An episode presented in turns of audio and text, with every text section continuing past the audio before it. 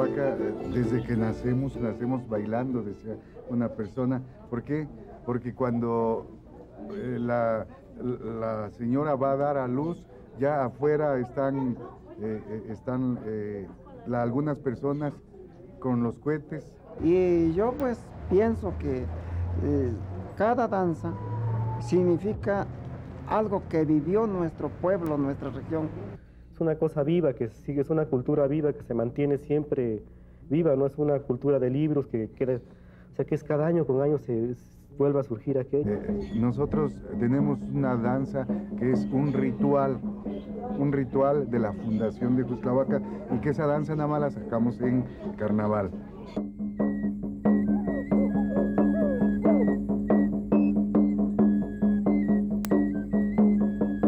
Juxtlahuaca es uno de los de los pueblos o ciudades más viejas de la República. Desde 1539 que se fundó, ha habido tradiciones. Ahí están, ahorita en carnaval están los chilolos de carnaval, los chilolos del tigre, que es una danza prehispánica.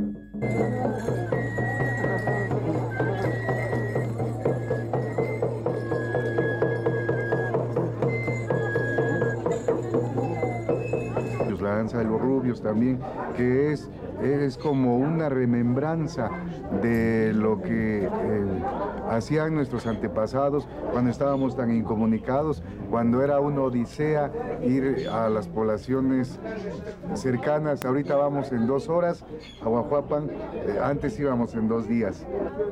Entonces estábamos muy incomunicados, por eso pues había arriadores, había personas que les decíamos arriadores porque eran los que traían el ganado.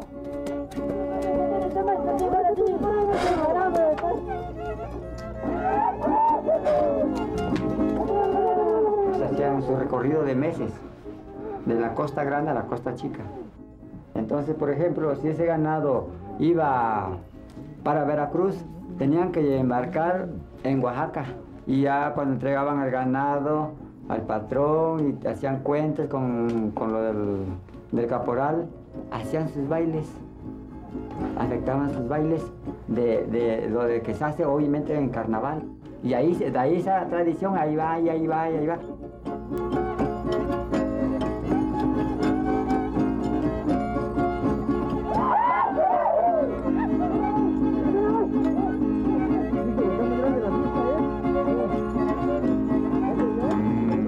Mayordomías. Tenemos 2 mayordomías especiales aquí, la mayordomía del señor Santiago del Barrio y la mayordomía del señor Santiago del Centro. La mayordomía del señor Santiago del Barrio es una de las que revisten mayor importancia en la comunidad porque tiene una autoridad moral, y así es también en la mayordomía del centro, pero un poco de menos, como que se va perdiendo un poco más allá la tradición.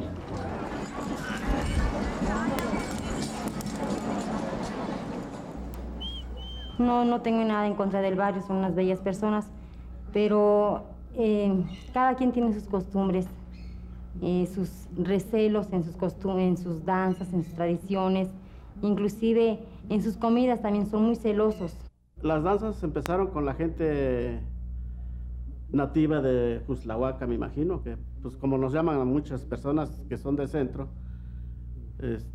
que como ya vienen de otros pueblos, vienen y traen dinero, ponen sus negocios, compran sus casas, y ya son de Juxtlahuaca, ¿no? Entonces a los nativos de acá nos llaman indios, según ellos, ¿no? Pero me imagino que, pues, que creo que todos somos indios, todos somos mexicanos. El que no es mexicano, pues no es mexicano.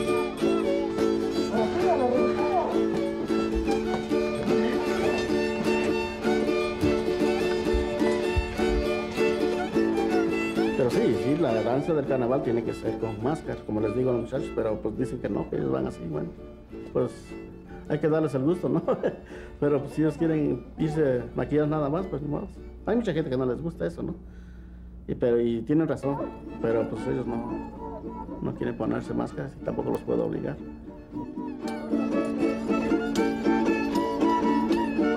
Entonces ellos siempre acostumbran a salir a ¿cómo le diré? A lucirse de cualquier manera, ¿verdad? Explayan su identidad. ¿verdad? Entonces se maquillan, se ponen zapatillas, se ponen medias, pelucas, lo cual hace falsa esta danza que es muy bonita. A rato se quitan el antifaz y nos vamos al natural como nosotros ahorita aquí en el barrio, ¿no? Pero pues ojalá y ellos lo tomen por otro lado y no por el lado en que lo están tomando, y sería algo padre de que todos nos uniéramos, ¿te imaginas? Qué bonita sería la fiesta del carnaval Juxtlahuaca.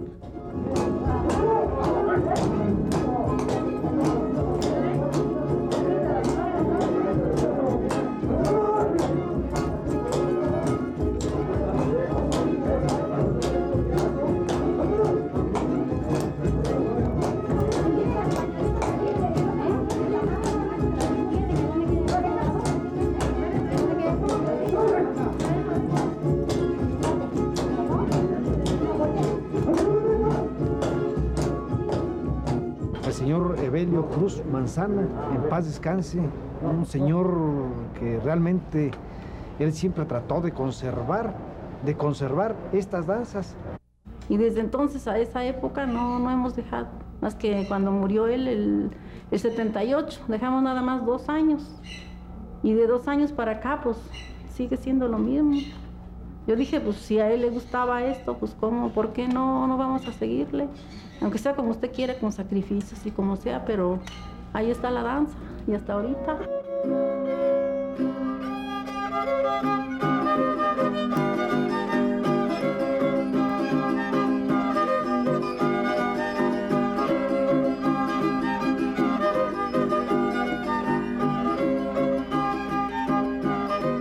Entonces mi papá trató de que no se perdiera aquello. Entonces él desde niño se interesó mucho. Desde la edad de 11 años iba a ver que ensayaban los rubios, los chareos y todo eso, los diablos, y empezó a aprender a bailar, sabía todo. Entonces cuando ya empezó a trabajar, digamos de la edad de 17, 18 años, pues ya empezó él a fomentar aquello. El que cuenta de don Evelio comenzó a llamarnos uno por uno. Y don Evelio es una persona muy amable, muy lista, de veras. Es que don Evelio, digamos, lo que hacía bien más así era seleccionar a sus bailadores. Su grupo. Si quería probar a un muchacho... Y ven más o menos que bailara, vente para acá. Ya no lo dejaba ir. Sí. Esos bailadores somos nosotros. Uh-huh. El grupo el grupo que tiene mi comadre Elia, son el primer año de jóvenes nuevos, que apenas van a empezar. Con sus primeros ensayos. El grupo que vamos a participar del domingo para acá es, digamos, el original. De los viejitos que le dice usted qué son está bailando, qué gusto, qué contragusto, usted qué papel viene representando. Ahí está. Y para preguntarle realmente a los chamacos ahorita qué son están bailando, o dónde entra la cordillera, dónde entra todo eso, no lo van a saber. Arturo y yo más o menos tenemos casi el mismo tiempo de bailar, como unos 20 años, ¿no, Arturo? Más, ¿verdad? Sí, más o menos. Como 25, 20 años. Sí, más o menos, sí, como 25 años ya de ese bailar. Grupo de la danza de los... Con don Evelio, con el difunto Evelio Cruz. Que pues ya falleció, ¿no? Entonces, sus hijos quedaron y el pilar de don Evelio eran nosotros. Y a mí me gustó el baile de corazón, y con sacrificios estuvimos haciendo las chivarras, comprando capulines, que espuelas, que sombreros, y lo que cuenta es organizar a los muchachos, el grupo, mantenerlo siempre, pues. Para la cordillera hay que saber muy bien, pues, estar bien preparado, las cruzadas, pasadas y lo que se va a dialogar. Y ya los otros son muchachos nuevos, se entran en gustos. Contragustos, ahora ya entra el grupo grande.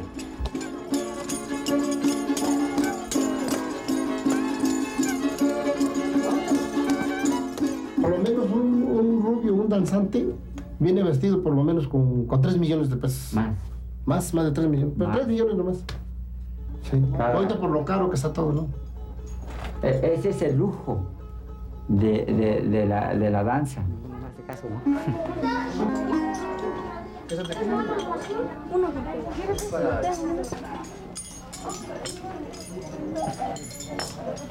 Sombreros. El sombrero ya. No ves, no ves. Para el complemento del golpe.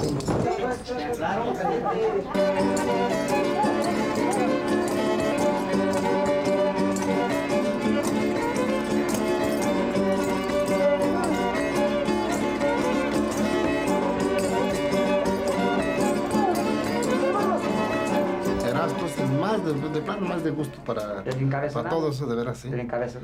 Ese por lo menos se gasta, él creo que todo el año está trabajando para venir a gastarse su dinero aquí en el carnaval. Y toda la ropa, todo de la danza del macho, de la danza del rubio, que tiene él, todo es del...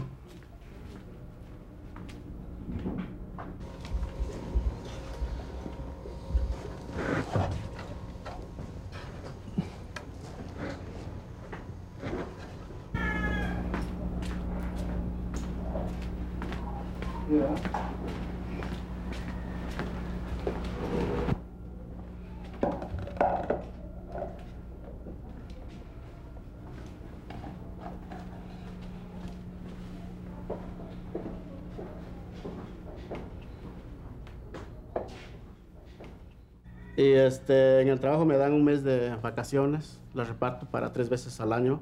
Vengo en Día de Muertos, vengo en julio, que es la fiesta grande de mi pueblo, y el carnaval, que organizo el carnaval. Algunos consiguen sus disfraces, otros que no pueden, pues yo tengo aquí varios disfraces y si quieren disfrazar de lo que sea, ya les doy yo los disfraces. Ahora sí se pone la panza y la joroba y te vas. Hijo, me estoy ahorcando, luego. Así, y luego la amarras por aquí, así para que no se te caiga. ¿Está grande, mamá? No, está para. ¿Sí? Mira, es esta.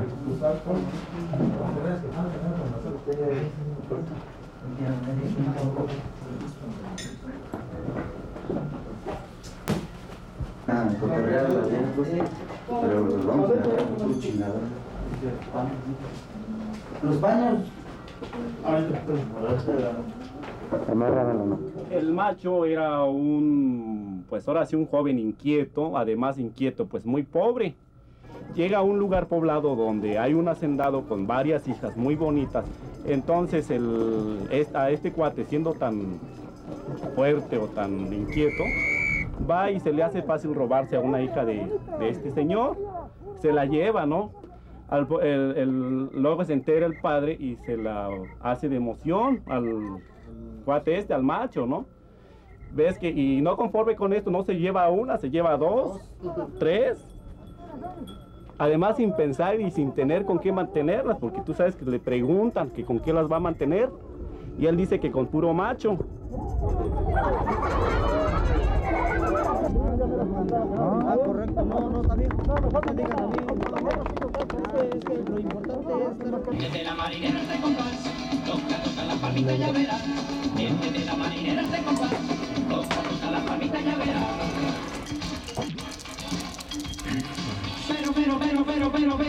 Pero, acuérdate que te quiero porque yo quiero. Y porque quiero quererte, yo quiero quererte. Pero, acuérdate que te quiero porque yo quiero y porque quiero quererte.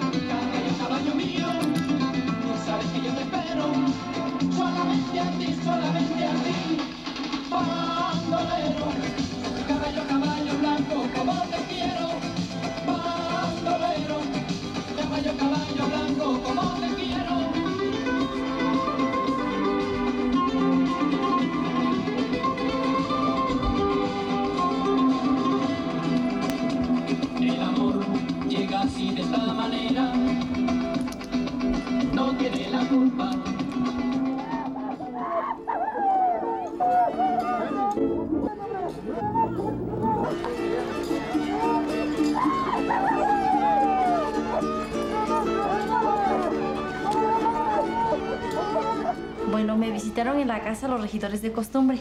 Más bien a mí no, a mis papás, puesto que no conseguían mayordomo para la cofradía del señor Santiago. Entonces él nos decía que pues, o sea, los señores nos decían que por qué no una cofradía más chica, ¿no? Por ejemplo, la de Santo Domingo, que es la que le sigue.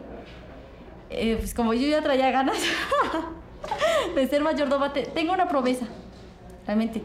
Entonces yo le decía a los señores que yo con muchísimo gusto, nada más que mis papás me apoyaran, puesto que yo sola pues no lo iba a hacer, ¿no? En cuestión de costumbres, mi papá se la sabe.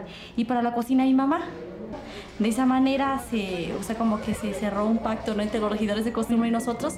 Estuvo un pequeño brindis, quedó ya de acuerdo que yo iba a ser la mayordoma.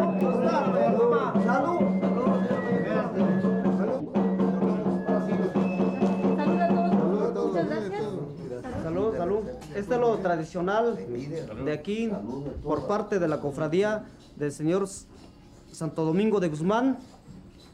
Y este es el momento que estamos haciendo el brindis por el festejo de carnaval tradicional de cada año.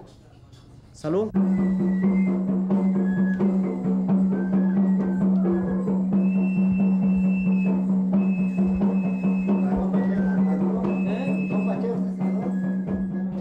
Pues, o sea, uno tiene que hacer fiesta, forzosamente, para darle a la danza y a toda la gente que nos acompaña. Entonces uno ya sabe que esa es una costumbre y uno ya no la puede quitar. Ser mayordomo es un papel muy importante, porque si uno como mayordomo no apoya para la fiesta, tal vez las fiestas no salgan bien. Porque en este caso, uno como mayordomo, si sigue las costumbres, como me tocó a mí dar de comer un día, y un día le tocó al mayordomo el señor Santiago, y otro día los regidores de costumbre, eso hace que la fiesta salga bien, que haya apoyo. Desde ayer estamos ensayando. Ya estamos ensayando desde ayer. Aquí en la población de Santiago Juxtlahuaca.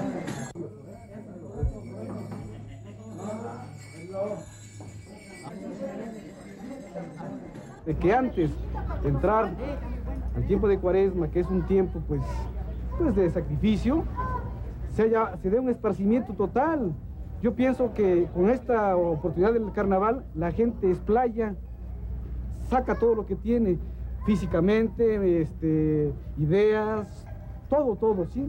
¿Por qué? Porque sabe que del martes en la noche al otro día ya va a ser un cambio total en su vida.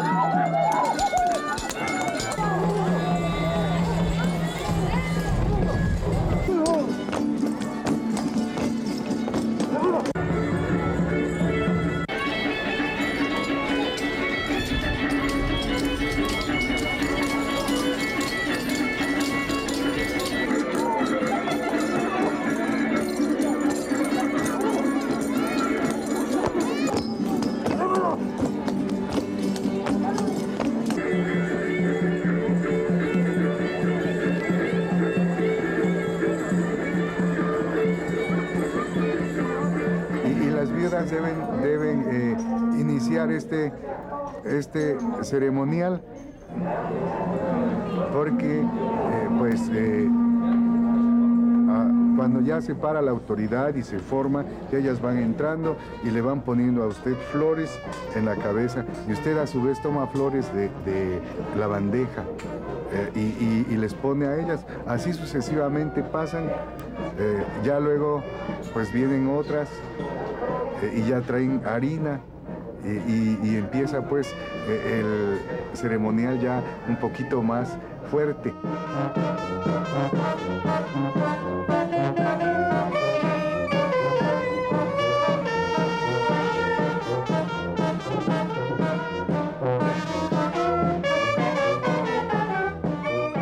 Para esto ya hubo un intercambio del néctar que le decimos aquí nosotros, del néctar que mueve todo y que hace que por un momento huyamos de la realidad.